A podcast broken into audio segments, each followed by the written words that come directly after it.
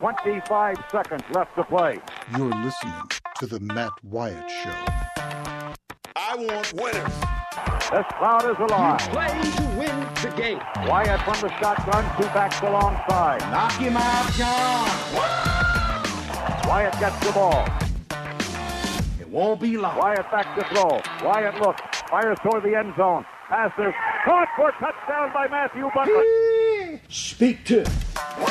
The Matt Wyatt Show. He's Radio Wyatt. Well, how am I going to go to college? I'll just play football.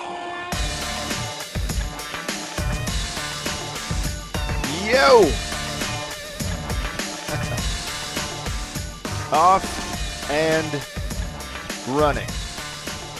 Welcome in. I'm Matt in the Farm Bureau studio. Farm Bureau, go with the home team. They are your home team at Farm Bureau. Pardon me. Always good to have a clear your throat moment, Roger, right at the beginning of the radio show. I just had one of those. Hey, welcome in. I'm Matt in the Farm Bureau studio. Farm Bureau, go with the home team. Uh, as I told you a little bit yesterday on the show, the uh, Farm Bureau studio for me, uh, we loaded it up in the car. It, it almost sounded like I was going to say we loaded up the truck and moved to Beverly, didn't it? No, uh, we loaded up the car and brought it with us here to the beautiful Gulf Coast of Alabama, where it rained on us a little bit yesterday. Not too bad. But we got some beach time in there, a little sun and surf, if you want to call it that, and lots of swimming pool and lots of lounging around and being lazy. Ate some good food. Isn't that what uh, vacation is supposed to be about? Right? Uh, lots of good food and that kind of stuff. Yeah. So um, uh, that's uh, the situation. Just like yesterday here on the show, I can open these curtains right behind me. Uh, if the window would open, I would open it and see if you could actually hear um, uh, those waves behind us. You probably would be able to. And we're in a spot where there's not a lot of other people too, so you you wouldn't get a lot of the the, the tourist noise. Uh, um, I don't think, uh, other than me. That that may be the definition of this show, tourist noise.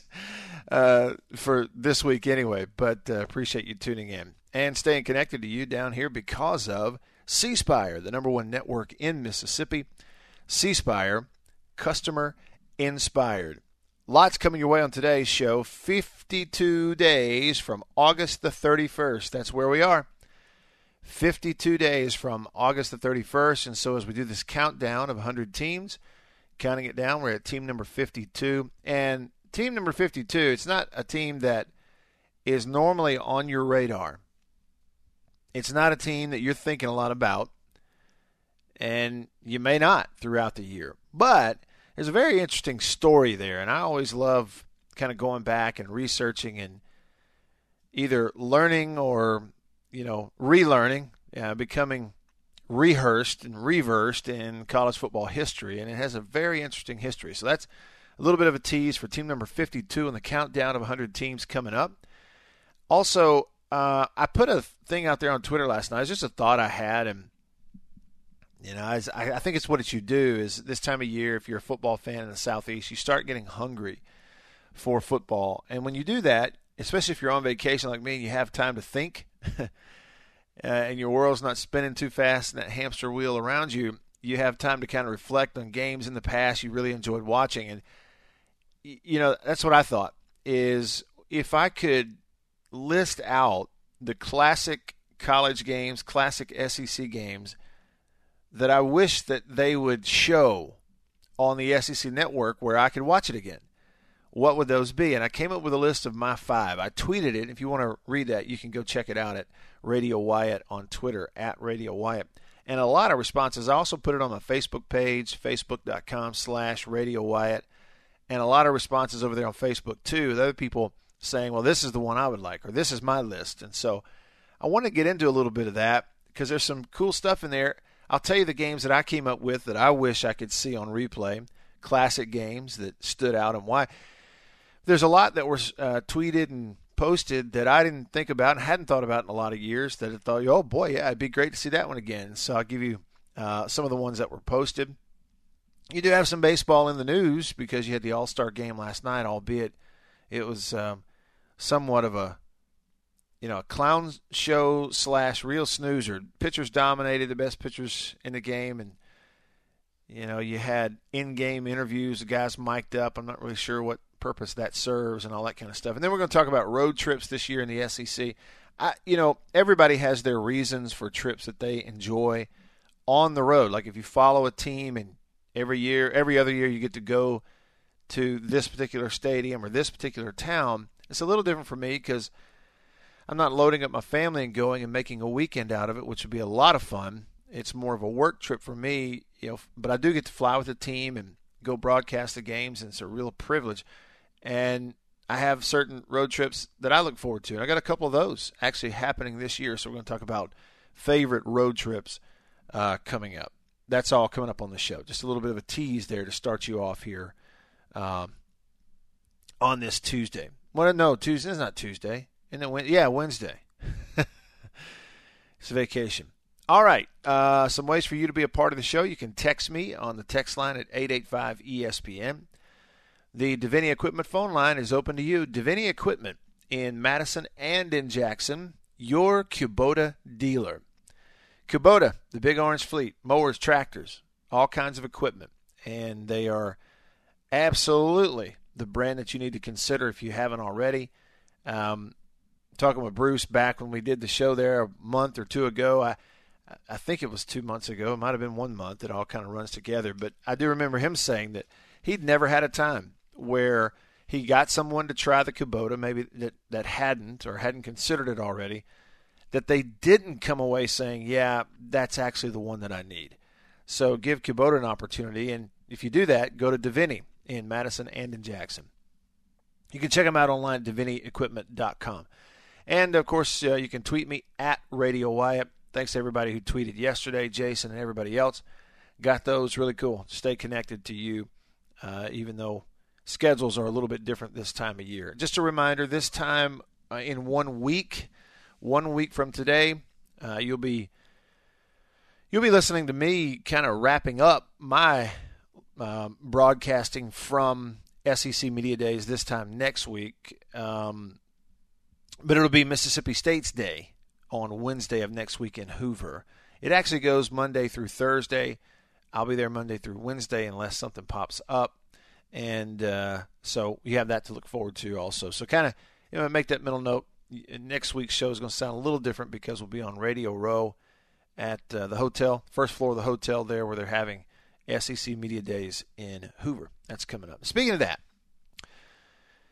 every year it seems like at SEC Media Days the big draw for them is Nick Saban, right? Obviously, last year they moved SEC Media Days over to Atlanta and, um, you know, everyone knew that as time goes on, they're going to move that thing around a, a little bit, maybe, you know, experiment with different places because they're trying to expand their footprint there in the SEC. They want more fans and more places to become SEC fans. It just means, um, you know, a bigger following, means more viewers on your TV channel, more viewers on your games, you know, that whole thing.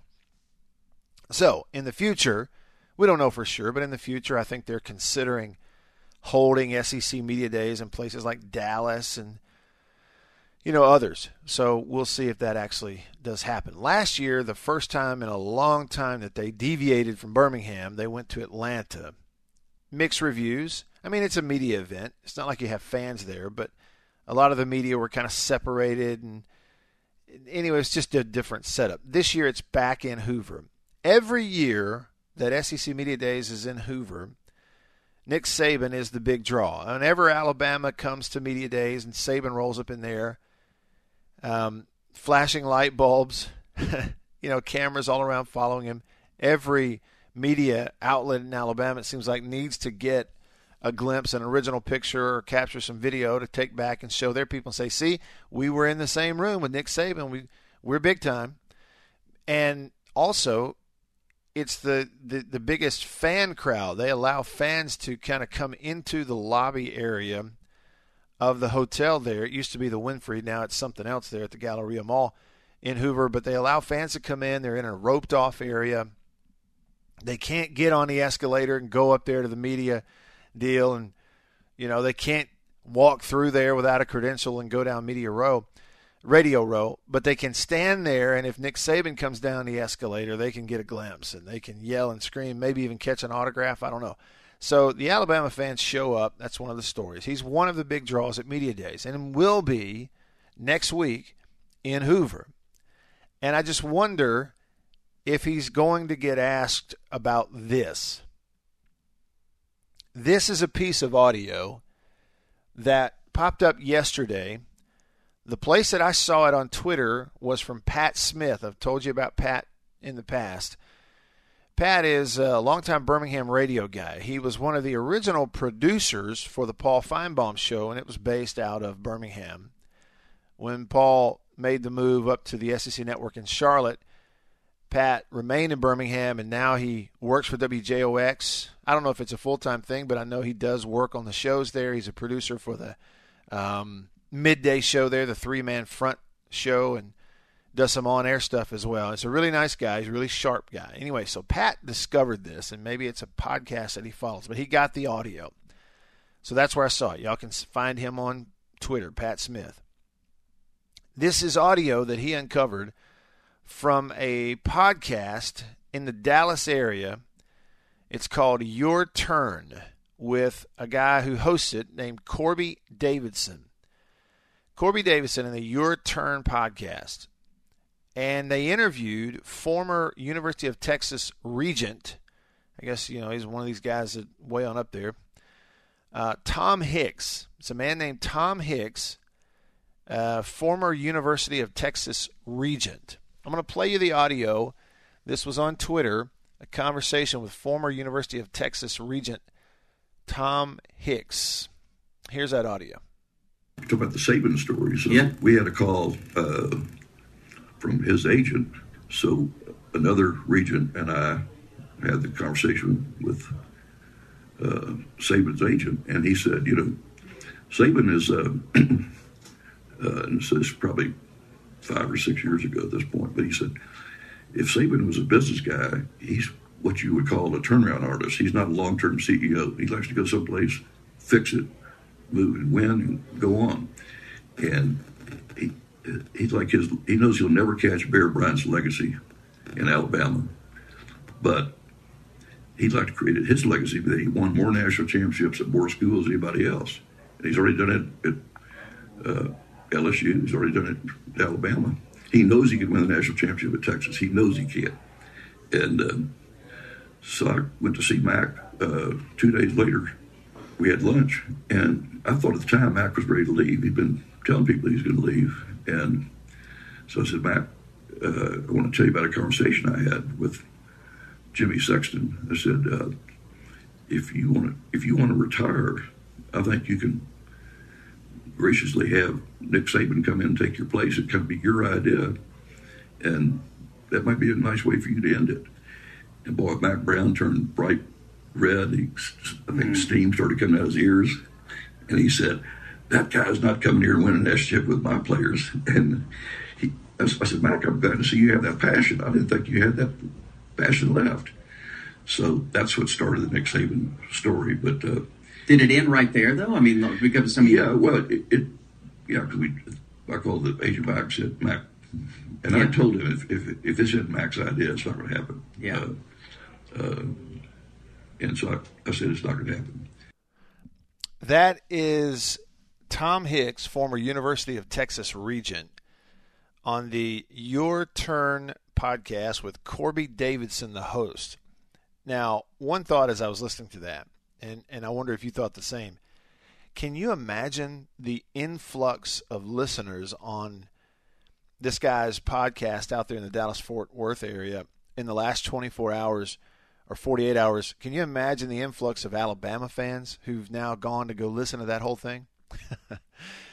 um, I, I would promise you, whatever numbers his podcast was doing in terms of downloads and listens on average, it's way above average now after that audio leaking out that you've got a former Texas regent talking about them courting or, or at least talking with Nick Saban's agent, who is Jimmy Sexton. I'd love to know what you think about that. I got a couple thoughts other than the boosted analytics on the Your Turn podcast. I assure you, with Corby Davidson. Congrats to him. It was a really sounded like a fantastic interview. A couple things on that. So, Mack Brown was calling all the shots at Texas. Were you aware of that? I'm not sure that I was aware of that. And, and when I say aware, I'm not even sure that I was aware that that happens that much.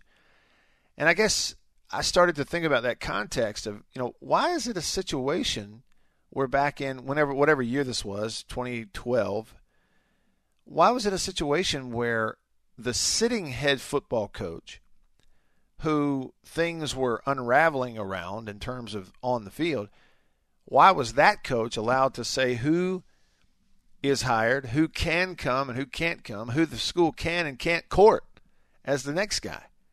That to me is I, I guess it's reality if the coach has won a national championship. But it's hard for me to imagine a situation where decision makers at a school, a president and AD, along with regents or boosters or board members or whoever, they're not the ones in charge. but it sounded to me like, according to former Texas Regent Tom Hicks, that Mack Brown, who was the coach at the time, was totally in charge number one, of whether or not he was going to leave or stay, and number two, who they were going to go after once he did leave. Uh, that is interesting to me. In, in his in his early years at Texas, they used to call Mack Brown Coach February. Do y'all remember that? I remember that. And you got to go way back. I mean, you're talking about the late '90s. You know, my junior year of college was 1998, the year that we at Mississippi State won the Western Division. We got to play in the SEC championship game in Atlanta. And our bowl game at the end of the year was the Cotton Bowl, the original old Cotton Bowl, before it moved to the new Jerry's World. We played out in the old Cotton Bowl Stadium down there in Dallas. And we played Texas. Mack Brown was the head coach. Major Applewhite was his quarterback. I got to play in that game some. Um, I guess actually it was my one time to ever um, be a part of a scoring drive in a bowl game. Uh, we we had a touchdown drive late in that game, and threw a touchdown pass to a guy named Lahidi Grant, great guy from Dora, Alabama. Caught a touchdown pass for us. The game was out of hand at that point because Ricky Williams ran all over us. We had a really good defense, and well documented that after you lose an SEC championship game that you feel like you should have won, it's hard to go get up and get sky high to go play anybody. I mean, even Texas. But that's neither here nor there. Just what I'm. The point is, Mack was coaching back then at Texas, and and early on, it was all about recruiting. They called him Coach February because he brought in those recruiting classes, and um, then you know everybody felt like they should be playing for national championships every year. They finally get around to winning one in 2005, and I guess after winning that one, or was it the 04? Yeah, it was the 04 season they and 05 title game. After that, I guess he's got just kind of like I don't know. He's you bring him a championship, then we just hand the program over to you because according to Tom Hicks, Mack Brown was calling all the shots. The other thing is according to him, Nick Saban's agent, Jimmy Sexton, comes to Texas. This is four or five years ago. And when all that was going on, the possibility of Saban to Texas rumors, and is saying, hey, look, Saban is more of a turnaround artist. He's not your long term CEO. He knows he's never going to catch Bear Bryant's legacy at Alabama. And so he knows he can win a national championship at Texas. And he would like to be known as the guy who won more national championships at more schools than anybody else. What do you think about that? You know, number one, part of me is skeptical. Now, now, hang on. Part of me is skeptical, and I think the reason that part of me is skeptical is because I don't know if I can always trust anything that comes out of a sports agent's mouth. I mean, if you think about that context, they're not talking directly with Saban. Nick Saban didn't say, according to this guy, I want to win more national championships at different schools than anybody else. It's being told to them by his agent. Well, what is Jimmy Sexton's main priority in all this? I mean, seriously, what do you think it is? Is is Jimmy Sexton's priority Nick Saban's legacy long term, 20, 30 years from now when they're all dead? No.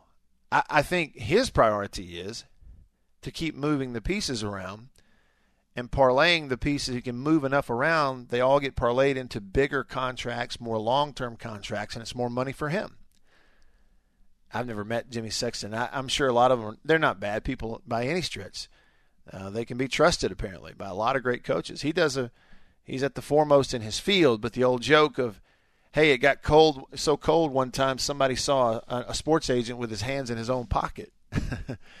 and you know, it would just give you the indication. I mean, it's about landing that next big time mammoth contract for the number one coach in college football, and a huge percentage of that is going to go to Jimmy Sexton. So that's the the other thing that kind of stands out to me. I don't know if I can necessarily trust it. The other thing is, how do you think the Alabama fans feel about this? Hearing that, seeing that, that it was apparently Saban and his bunch reaching out to Texas how do you think they feel about it? the, according to Tom Hicks, the former Texas regent, Saban, via his agent, reached out to Texas, and Mack Brown, the coach at the time, who was on the way out, shut it down. You believe that? I, I, it almost sounds a little bit far fetched. I'm not accusing him of lying, but it sounds far fetched to me. Stick around.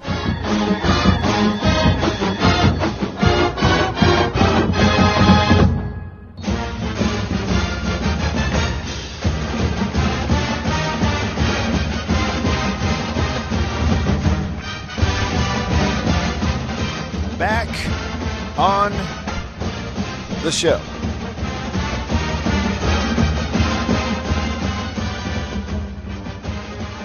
I love the bands. Love the bands. Get you fired up for a little football there. Okay, so um, a few messages. People want to hear the audio again. Okay. I'll play it for you again. Coming up here, the uh, Tom Hicks, former Texas Regent, audio talking about Nick Saban and Jimmy Sexton wanting to come to Texas a few years ago. So uh, I'll give you that coming up. And then we'll move into the countdown of 100 teams. How about that? I'm Matt in the Farm Bureau studio. Farm Bureau, go with the home team. The thing about Farm Bureau, I have uh, Farm Bureau handling all of my family's insurance, um, home, auto, and life. What I like about it is I have a Farm Bureau agent who is local, who I have known for years. We've become friends. Um, it's not really a yeah, I mean technically it is a business relationship, but you know, it's not that anymore. Now we're just friends, and it's something that's there that I can trust. It's a person I can trust. It's somebody I know who, if something happens, I'm just going to call him up any time of night or day and say, hey, man, I need you. And he'll be there. And that's the way it is with Farm Bureau. That's my experience. It's the way it is with many others. I encourage you to give the home team a chance. Farm Bureau. Okay, here it is. Um, played this for you earlier the Your Turn podcast with Corby Davidson out in the Dallas Fort Worth area, and he interviewed former University of Texas Regent Tom Hicks. Talk about the Saban stories. Yeah. we had a call uh, from his agent. So another regent and I had the conversation with uh, Saban's agent, and he said, you know, Saban is, uh, uh, and this is probably five or six years ago at this point, but he said, if Saban was a business guy, he's what you would call a turnaround artist. He's not a long term CEO. He likes to go someplace, fix it, move and win, and go on. And he, he's like his, he knows he'll never catch Bear Bryant's legacy in Alabama, but he'd like to create his legacy that he won more national championships at more schools than anybody else. He's already done it at uh, LSU. He's already done it at Alabama. He knows he can win the national championship at Texas. He knows he can. And uh, So I went to see Mack. Uh, two days later, we had lunch, and I thought at the time Mack was ready to leave. He'd been telling people he was going to leave, and so I said, Mack, uh, I want to tell you about a conversation I had with Jimmy Sexton. I said, uh, if you want to, if you want to retire, I think you can graciously have Nick Saban come in and take your place. It could be your idea, and that might be a nice way for you to end it. And boy, Mack Brown turned bright red. He, I think steam started coming out of his ears, and he said, "That guy's not coming here and winning an S chip with my players." And he, I said, "Mack, I'm glad to see you have that passion. I didn't think you had that passion left." So that's what started the Nick Saban story. But uh, Did it end right there, though? I mean, because of some yeah, well, it, it yeah, because we, I called the agent back and said, Mack, and I told him if, if, if this isn't Mack's idea, it's not going to happen. Yeah. Uh, uh, and so I, I said, it's not going to happen. that's that conversation. The uh, host Corby Davidson in the Your Turn podcast. He's in that Dallas area, and his interview with Tom Hicks, the former Texas Regent, that came across my Twitter feed yesterday from Pat Smith. He's a part of the crew there, the three man front show on WJOX in Birmingham, and uh, he tweeted that audio. So hats off to him for finding it you know, again, there's just so much there, so many layers, so many things to kind of sift through and and, and try to understand. Uh, You know, you you you can't take everything that you hear that is handed to you second, third, or fourth hand, and uh, you can't take everything for face value. You know, uh, everybody's got motivation. Sometimes the agent his motivation might be a little different than what the coach is, and but he's using a certain I don't know angle to try to get what the coach wants. You know, you have to consider that. But the other thing to me that I didn't discuss earlier on this, I, I mentioned you know Mack Brown supposedly having the power, according to this guy, a Texas Regent.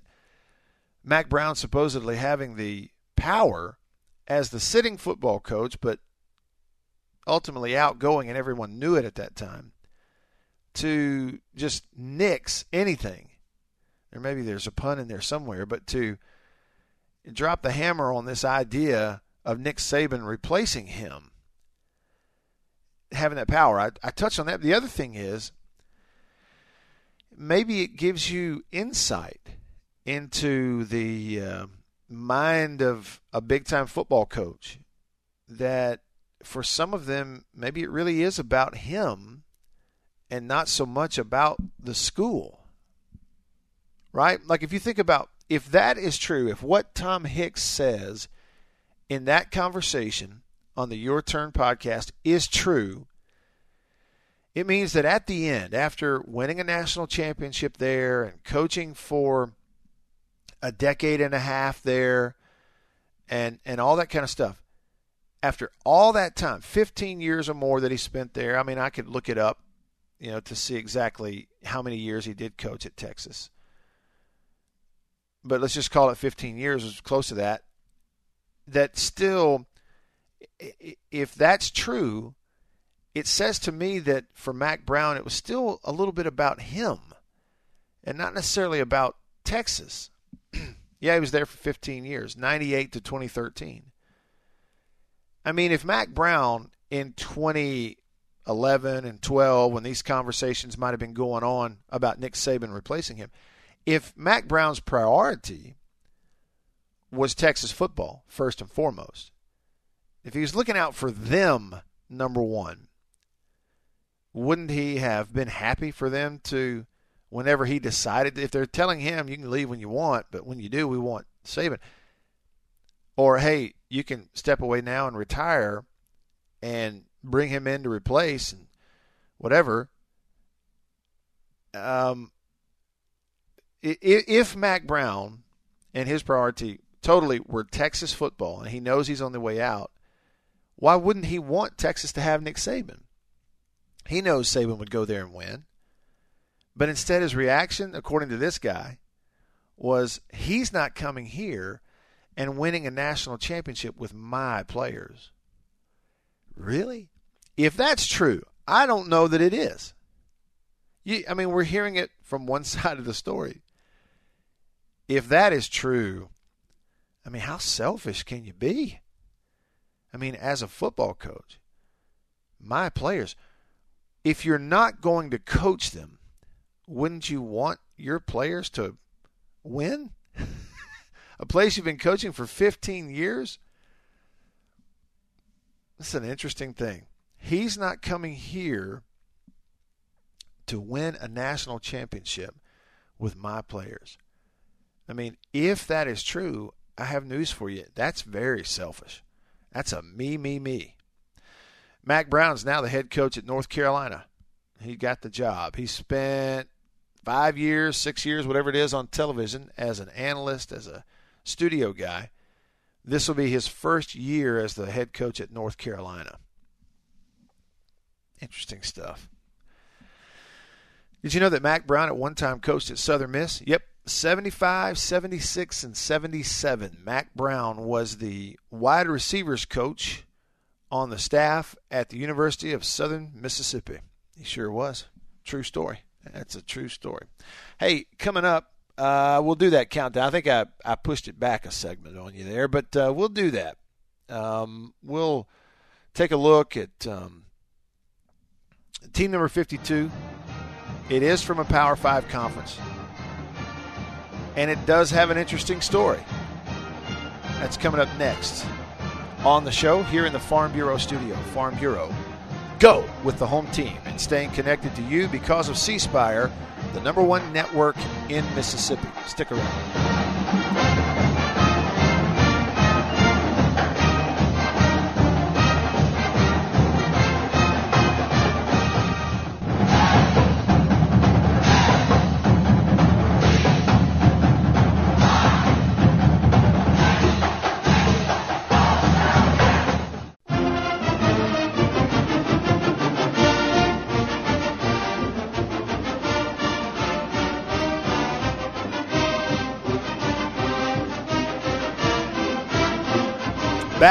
On the show. What's up? I'm Matt in the Farm Bureau studio. Farm Bureau, go with the home team.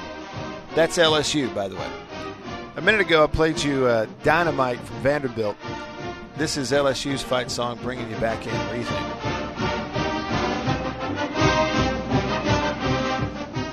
The LSU Fighting Tigers. Good stuff. Okay. Um, as promised, we're continuing a countdown of 100 teams in the um, final 100 days leading up to the start of the college football season. And let's jump on into team number 52 right now from the Big Ten Conference, the Wildcats of Northwestern.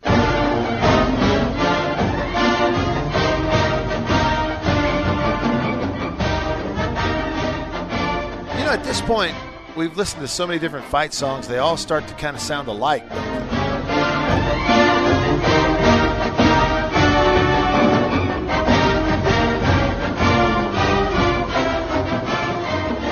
So that's the Northwestern fight song. The Northwestern Wildcats from the Big Ten. This season, they are going to um, they're going to begin the season out of conference on the road in 52 days on August 31st at Stanford. So, um, a battle of the academicians Stanford versus Northwestern. Week two, they'll be out of conference and play UNLV. And then they jump into conference play in week three of the season against Michigan State. You know, in the Big Ten, they play nine conference games Instead of eight, they play nine conference games in the Big Ten. That means they only have three non conference. And so for Northwestern this year, at Stanford in week one, host UNLV. And then their other non conference is UMass on Saturday, November 16th, way back in the last month of the year. So they jump into conference play week three. Um, it's just another reason. Well, you know, you look at a Big Ten schedule, you think, boy, wouldn't it be cool if every SEC team had that extra game in there against an SEC team, SEC opponent. And, you know, a lot of coaches and ADs and others aren't too fond of that idea, but Fans sure would love it, and it might help you with your ticket sales stuff. But anyway, that's another conversation for um, another day. If you look back at uh, last season for Northwestern, they had a really strong finish. They they had a first month of the year though that was just really rough. Probably had their heads spinning a little bit, at least in terms of Northwestern fans. Pat Fitzgerald, the head coach there, the former player, who kind of helped them as a player back to prominence, and then did it again as a coach. Uh, they began the year with a win on the road at Purdue. It was a really good win for them in Week One last year. Uh, a three point, four point win, 31-27 at Purdue. Purdue was a really good team turned out, bowl team. But then three straight losses to finish September for Northwestern. They lost 21 7 to Duke at home. Then they lost to Akron at home 39 34. Then hosted Michigan, 14th ranked at the time, at the end of last September in a really close game but lost 20 to 17. So they started the year 1 and 3 and then turned it around. They won four in a row. After that, they beat number 20 Michigan State by 10, beat Nebraska in overtime, beat Rutgers. It was not pretty at all, but won it, and then whipped, absolutely whipped 20th ranked Wisconsin for their fourth win in a row. So they started the season 1 and 3. They look up and they're 5 and 3 at the midway point of the year. They had a 10 point loss against a uh, Notre Dame team ranked in the top five. They won three in a row against Iowa, Minnesota, and Illinois, and then lost the season, you know, finale there against sixth ranked Ohio State, 45 24. Um, and I guess that would have been your well. I, was that your Big Ten championship game? I guess so. And then uh, their bowl game was against a good Utah team that they won that one by 11. So a heck of a year. And you look up nine wins on the year for them to have that right. Yeah, nine win season. Uh, so good, good year. They lose a bunch of players on this year's team, looking at a little bit of a turnaround. The history, though, I don't want to bore you too much with current day um, Northwestern football. We can, you know, figure that out if it's relevant. The history of Northwestern football is what really uh, interests me. You know, they go all the way back into the 1870s when they began playing some football there at Northwestern uh, big time academic school up in Chicago. And in the 30s and 40s, they're kind of like everybody else uh, around the country. They started to make it a priority, you know, ups and downs, good years, bad years. You'll remember the name Ara Parseghian, who, um, you know, was known as this great coach at Notre Dame in the 60s, 70s. Uh, Ara Parseghian, prior to going to Notre Dame, coached at Northwestern there in Chicago. It was actually um, you know, pretty good. He finished a with a winning record in let's see how many years, eight years, eight seasons, I guess that he coached for um, Northwestern, late fifties, early sixties. But they hit a stretch beginning in the early seventies, and if you look up anywhere you can read about Northwestern football history, it's just called the years of futility. You may remember that you know in the early 90s northwestern football was known as like the worst program in the country. They and kansas state ironically both school colors are purple. Northwestern and kansas state the absolute bottom of the barrel in terms of college football years of futility from 1972 to 1994 that's a long time. From 1972 to 1994, Northwestern was just uh, horrible, awful. Uh, they they had a winless season in 1980. Um, they made a change after that win, winless season. The president hired um, head coach Rick Venturi. Venturi finished one and 31 in three seasons at Northwestern, and so they make this change. They go uh, get Stanford offensive coordinator. And see if this name rings a bell. Dennis Green. Yeah, the former NFL coach, right? The Vikings and the Cardinals, they are who we thought they were. That Dennis Green. Yes, Northwestern hired Dennis Green from Stanford to replace Venturi. Dennis Green was the first black coach in the history of the Big Ten. He couldn't get it turned around.